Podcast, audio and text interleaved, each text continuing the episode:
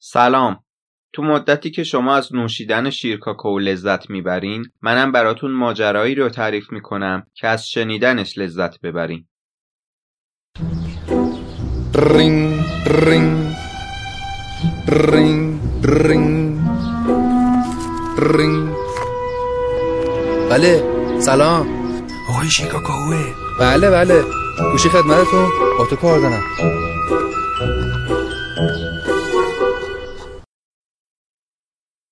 طبق قانون 3.5 میلیون نفر رو مجبور کردن خونه و زندگی خودشون رو ول کنن و برن توی مناطق جدیدی ساکن بشن. اسم این مناطق بانتوستان بود. بانتوستان. شرایط زندگی تو این بانتوستان ها به قدری بد بود که برای بیشتر ماها غیر قابل باوره. اگه می‌خوان یه تصویر کلی از سر و شکل این بانتوستان ها داشته باشین زاغنشینایی که توی فیلم ها یا مستندا دیدین از یه کشورهایی مثل هند یا برزیل یا این کشورهای آفریقایی یه همچین منطقه رو تصور کنین. این بانتوستان اون شکلی بودن. همه جا خراب و درب داغون و زشت و کثیف و عقب مونده و یه همچین شکلی.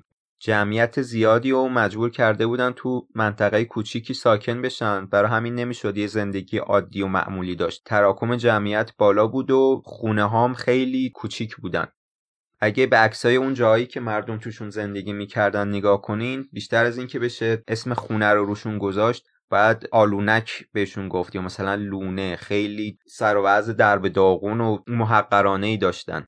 روش زندگی هم کاملا عقب مونده و قرون وسطایی بود. اصلا از این فناوری ها و اختراعات و محصولات قرن بیستمی هیچ خبری نبود. خونه آب لوله کشی و فاضلاب نداشتن. داشتن برقم که جز محالات اگه می‌خواستن آشپزی کنن بعد می‌رفتن بیرون تو فضای باز روی آتیش غذا میپختن. مردم واقعا فقیر بودن و آمار بیکاری هم بالا بود. میشه گفت به اون صورت شغلی هم وجود نداشت که کسی بخواد بره انجام بده. نه صنعتی وجود داشت نه حتی کشاورزی هیچ کار به خصوصی وجود نداشت. منبع اصلی درآمد مردم هم اون کمک های مالی بود که دولت بهشون می‌کرد. تازه اگه کسی می‌خواست بره دنبال کارم بگرده فقط اجازه داشت از بین اون گزینه های محدودی که بهش پیشنهاد می‌دادن و براش در نظر گرفته بودن یکی رو انتخاب کنه. حق انتخاب شغل وجود نداشت به اون صورت. و برای انجام همون شغل اجباری هم یه دستمزد فوق العاده کمی بهش می‌دادن. حتی توی مدرسه هم به بچه ها چیزایی یاد می‌دادن که برای اینکه بعدا برن کارگری کنن آماده بشن. اینکه برن دانشگاه و دکتر بشن مهندس بشن یا هر شغلی که خودشون دوست دارن و انتخاب کنن یا ادامه تحصیل بدن همچین گزینه ای پیش رویشون وجود نداشت. بعد از اینکه این مردم رو وادار کردن برن تو بانتوستان زندگی کنن خیلی از حقوق اساسی و اولیه هم ازشون گرفتن و محرومشون کردن. مثلا حق شهروندی تو همون کشوری که توش به دنیا اومده بودن و ازشون گرفتن. و اگه می‌خواستن از بانتوستان خارج بشن برن یه جای دیگه مثلا کارگری کنن بعد مجوز می‌گرفتن. اون مجوزم موقعی که باطل می‌شد بلا فاصله باید برمیگشتن اونجا. یا اگه سنشون زیاد می‌شد پیر می‌شدن قدرت کار کردن نداشتن دیگه بهشون مجوز نمی‌دادن که از اون بانتوستان خارج بشن. همونجا باید میموندن. یا حق رأی دادن رو ازشون گرفته بودن. اصلا هیچ نوع فعالیت سیاسی نمی‌تونستن بکنن. یا حتی اجازه نداشتن با سفید پوستا ازدواج کنن.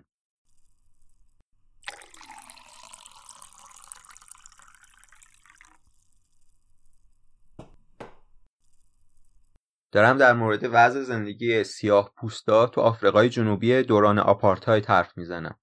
دورانی که خیلی هم از ما دور نیست تا همین 25 سال پیش وجود داشت.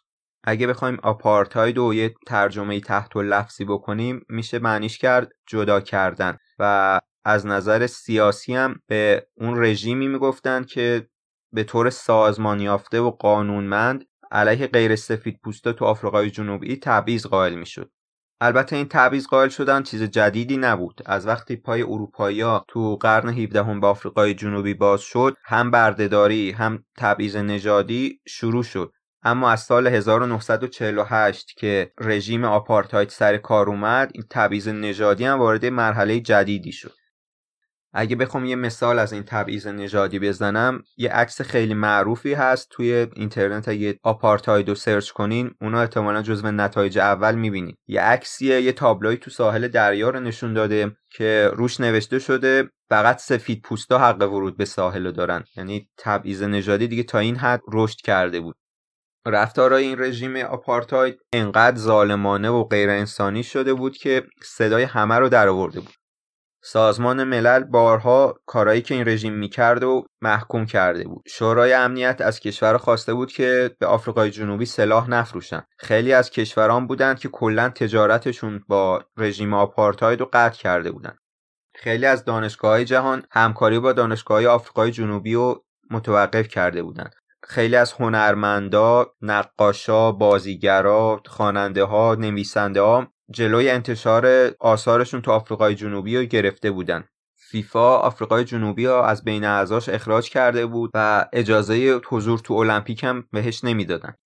یه جو منفی سنگینی تو دنیا علیه این رژیم وجود داشت و بالاخره با مبارزه های ادامه دار و خیلی وقتا خونباری که خود مردم انجام می‌دادند و رهبرانشون هم کسایی بودن مثل نلسون ماندلا و این همراهی های جامعه بین المللی بالاخره تو سال 1994 بعد از تقریبا نیم قرن این رژیم آپارتاید از بین رفت. اما با اینکه بیشتر از دو دهه از اون موقع گذشته خیلی از نابرابری های اون دوران هنوز باقی مونده. مثلا هنوز به سیاه پوستا دستمزدی میدن که خیلی خیلی کمتر از دستمزدیه که برای انجام دادن یک کار مشابه به سفید پوستا میدن. این چیزا هنوز وجود داره. خب با شنیدن این حرفا ممکنه خیلی هم تعجب نکنیم چون اینکه مثلا سیاه پوستا حتی همین الانم و از زندگی بدی داشته باشن انقدر موضوع عجیبی نیست. چه تو آفریقا حتی تو خارج از آفریقا اونا معمولا وضع زندگی خیلی خوبی ندارن. ولی اون چیزی که این ماجرا رو جالب می‌کنه اینه که برخلاف تصور ما وضع زندگی سیاه پوستا تو آفریقای جنوبی همیشه به این بدی نبوده. می‌خوام ماجرای زمانی رو براتون تعریف کنم که سیاه پوستای ثروتمند آفریقای جنوبی برای سفید پوستای فقیر انگلیسی صدقه میفرستادن.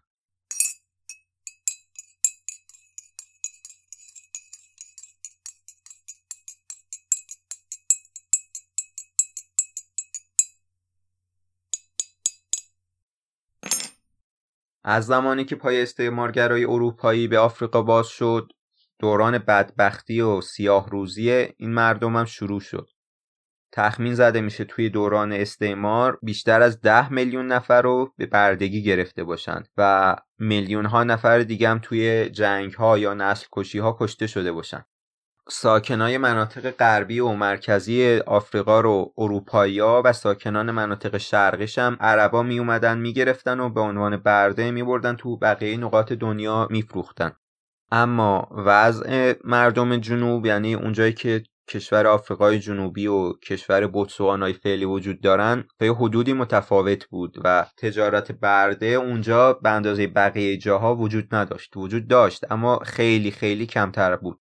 وقتی تو قرن 17 میلادی هلندیا به عنوان اولین اروپایی‌ها توی قسمتی از آفریقای جنوبی پایگاه ساختن اون منطقه جمعیت کم و پراکنده ای داشت که بیشترشون هم شکارچی بودن. اما مناطقی که جمعیتشون بیشتر بود و کشاورزی هم می‌کردن به اندازه کافی از ساحل دور بودن که توجه کسی رو به خودشون جلب نکنن. به همین دلیل از خیلی از این اتفاقاتی که به بقیه مردم آفریقا آسیب رسون مثل همین بردهداری و نسل کشی و جنگای داخلی اینا تو امان موندن. یه جورایی میشه گفت همون عاملی که یه زمانی به ژاپن کمک کرد که از دست استعمارگرا دور بمونه. و یه زمانی هم به آمریکا کمک کرد که از خرابی های جنگ جهانی دوم در امان بمونه تو اون مقطع زمانی هم به این مردم آفریقای جنوبی کمک کرد.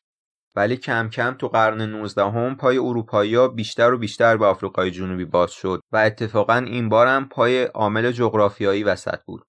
تو مناطق غربی و مرکزی آفریقا که نزدیک خط استوا بودن یه بیماریایی مثل تب زرد و مالاریا وجود داشتن که برای اروپایی خیلی کشنده بودن. بیشتر اون مناطق اصلا به گورستان اروپایی تبدیل شده بود. به طوری که اونا نتونستن به اون صورت اون مناطق ساکن بشن نتونستن حتی پایگاه دائمی اونجا بسازن.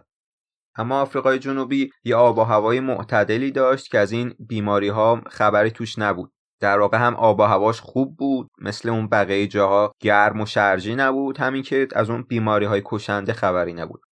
به همین دلیل توجه اروپایی ها رو به خودش جلب کرد. بعد از یه مدت هم معادن الماس و طلا اونجا کشف شد و دیگه جذابیتش رو برای اروپایی ها چند برابر کرد. همونطور که گفتم اول هلندیا بودن که رفتن تو آفریقای جنوبی و تو اون قسمت های ساحلی هم ساکن شدن. اما بعد از یه مدت سرکله انگلیسی ها پیدا شد و اونو کم کم شروع کردن کل اون منطقه رو تصرف کردن. با هلندیا جنگیدن و با بومی جنگیدن و سال به سال پیشروی کردن تو مناطق داخلی تر رو تا اینکه زمانی رسید که یه کل اون مناطق رو تحت تصرف خودشون در آوردن افزایش تعداد اروپایی ها تو آفریقای جنوبی یه نتایج مثبتی هم برای اون سیاه پوستای بومیش داشت. خارجی که اونجا زندگی می‌کردن به غذا و محصولات کشاورزی نیاز داشتن و آفریقایی هم از این فرصتی که پیش اومده بود نهایت استفاده رو کردن. اون زمینایی که توش کشاورزی می‌کردن و گسترش دادن و سعی کردن بازدهی کشاورزیشون هم بیشتر کنن. سیاه پوستا با پولی که از فروش محصولات کشاورزیشون به دست می آوردن می‌رفتن از اروپایی یه چیزایی مثل بیل و گاواهن و گاری و این چیزا میخریدن. یه سری ابزارهای کشاورزی و با استفاده از این ابزارا تونستن کار خودشون رو گسترش بدن. مثل بقیه مناطق جنوب صحرای آفریقا استفاده از این ابزارا مثلا گاواهن چیز جدیدی بود. اما فرقی که این بومی های آفریقای جنوبی با بیشتر اون مناطق آفریقا داشتن این بود که اونا از این ابزارها تو کارشون استفاده می‌کردن. برای همین هم بازدهی کارشون بیشتر می‌شد هم می‌تونستن مناطق وسیعتری رو توش کشاورزی کنن. برای همین درآمدشون بیشتر می‌شد. همزمان با توسعه کشاورزی و تجارت این محصولات کشاورزی یه اتفاق خوب دیگه هم داشت میافتاد. با حضور اروپایی و البته گاهی هم با اجبار اونا قدرت رؤسای قبایل آفریقایی داشت کم می‌شد و در نتیجه بعضی از این رسوم و سنت هایی که خیلی وقتا مانع پیشرفت بودن هی کمرنگتر و کمرنگتر می شدن. مثلا یکی از این سنت ها ممنوعیت مالکیت زمین توسط افراد عادی بود. سیاه پوستا عقیده داشتن که زمین متعلق به خداست و خدام مالکیت زمین رو فقط به رؤسا داده. برای همین این افراد عادی حق ندارن مالک زمین باشن. به همین دلیل تقریبا محال بود که این مردم بومی بتونن رو زمینی که مال خودشونه کار کنن و کشاورزی کنن. همین مسئله مثلا یکی از چیزهایی بود که جلوی پیشرفت اقتصادی اونا رو گرفته بود. اما وقتی اروپایی به خصوص انگلیسی ها قدرت رو به دست گرفتن امکان خرید و فروش زمینم برای مردم به وجود اومد. اونا خیلی استقبال کردن و مشتاقانه می‌رفتن. با پولی که به دست می آوردن زمین می خریدن و کم کم کشاورزی بیشتر رونق می گرفت هم مردم خوشحال بودن که دارن روی زمین خودشون کشاورزی می‌کنن هم از اون ابزارهای جدید استفاده می‌کردن. به همین دلیل کارشون بیشتر توسعه پیدا می‌کرد. اما طبیعتا رؤسای قبایل و افرادی که به اونا وابسته بودن از این تحولات خیلی هم خوشحال نبودن. چون موقعیتشون داشت ضعیف می‌شد ثروتشون داشت کم می‌شد نفوذشون هم روی اهالی قبیلهشون کمتر و کمتر می‌شد. به همین دلیل تا اونجایی که می‌تونستن با این اتفاقات و با این کارا مخالفت می‌کردن. مثلا با نقشه برداری مخالفت می‌کردن چون بعد از اینکه از زمین و نقشه برداری می‌کردن براشون سند میساختن به مردم میفروختن. یا با هر اقدامی که به اروپایی مربوط بود یا باعث بهبود کشاورزی می‌شد مخالف بودن. با کشت محصولات کشاورزی جدید با استفاده از این ابزارهایی مثل گاواهن با خرید محصولات تولید اروپا حتی با کمک گرفتن از مشاورای خارجی تو کشاورزی با همه اینا مخالف بودن و این کارا رو ممنوع کرده بودن. اما حضور انگلیسی ها قدرت اونا رو خیلی ضعیف کرده بود. مردم هم دیگه مثل قبل به حرف و دستوراتشون اونطور که باید توجه نمی‌کردن. به همین دلیل رؤسا هر چقدر تلاش کردن نتونستن که جلوی این روندی که شروع شده بود و بگیرن. رونق اقتصادی تو آفریقای جنوبی تا جایی پیش رفت که تو اواخر قرن 19 میلادی وضع زندگی سیاه پوستا عوض شده بود. البته نه اینکه وضعشون گل و بلبل بشه و خیلی خوب باشن. اونجا هم بردهداری بود تبعیض نژادی بود بیگاری بود همه این چیزا بود اما یه عده از اونام وضعشون نسبتا خوب شده بود. اونا با مهار کردن آب و استفاده از اون ابزارهایی که از اروپایی ها خریده بودن و با مشاوره های اروپایی ها هر جایی که امکان کشاورزی کردن وجود داشت از دامنه تپه ها و نوک کوه رو زیر کشت برده بودن. باغ میوه داشتن صاحب گله شده بودن دامداری می‌کردن که وضعشون داشت کم کم خوب می‌شد. این مناطقی که توش کشاورزی می‌کردن انقدر وسیع بود که حتی باعث تعجب اروپاییام شده بود. سیاه پوستا با درآمدی که از تجارت این محصولات کشاورزی به دست آورده بودن زندگی خوبی برای خودشون درست کرده بودن. خونه های آجری خوشگل ساخته بودن لباسا و محصولات تولید اروپا رو مصرف می‌کردن. یه زندگی معمولی و قابل قبولی نسبت به خیلی از آفریقایی دیگه تو کشورهای دیگه داشتن. کم کم همین کشاورزای سیاه پوست آفریقای جنوبی به درجه از ثروت و رفاه رسیدن که برای کارگرای فقیر انگلیسی صدقه میفرستادن. ولی افسوس که عمر این دوران خوش کوتاه بود. شاید تقریبا پنجاه سال بیشتر طول نکشید. تو اواخر قرن 19 میلادی یه سری اتفاقاتی افتاد که باعث شد وضع زندگی سیاه پوستا همون طوری بشه که اولین قسمت براتون تعریف کردن همون وضع فاجعه بار دوران آپارتاید. اینکه چجوری ورق برگشت و نوه نتیجه های این سیاه پوستایی که به یه رفاه نسبی رسیده بودن و یه زندگی معمولی خوبی داشتن اون شرایط وحشتناک آپارتاید و تبعیض نژادی و تجربه کردن موضوعیه که اگه کنجکاو شدین بیشتر در موردش بدونین خودتون باید دست به کار بشین.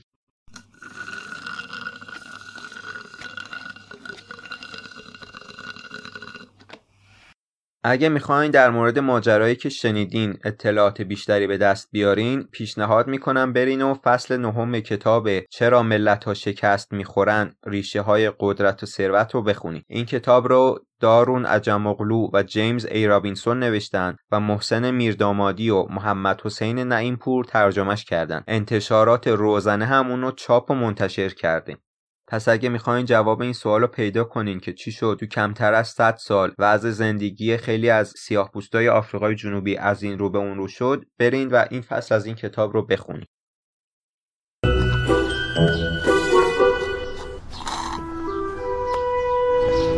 قطع شد. قطع شد. الو. آره قطع شد. اگه تجربه نوشیدن و شنیدن برای شما لذت بخش بود پس لطفا بقیه رو هم دعوت کنین این لذت رو تجربه کنن.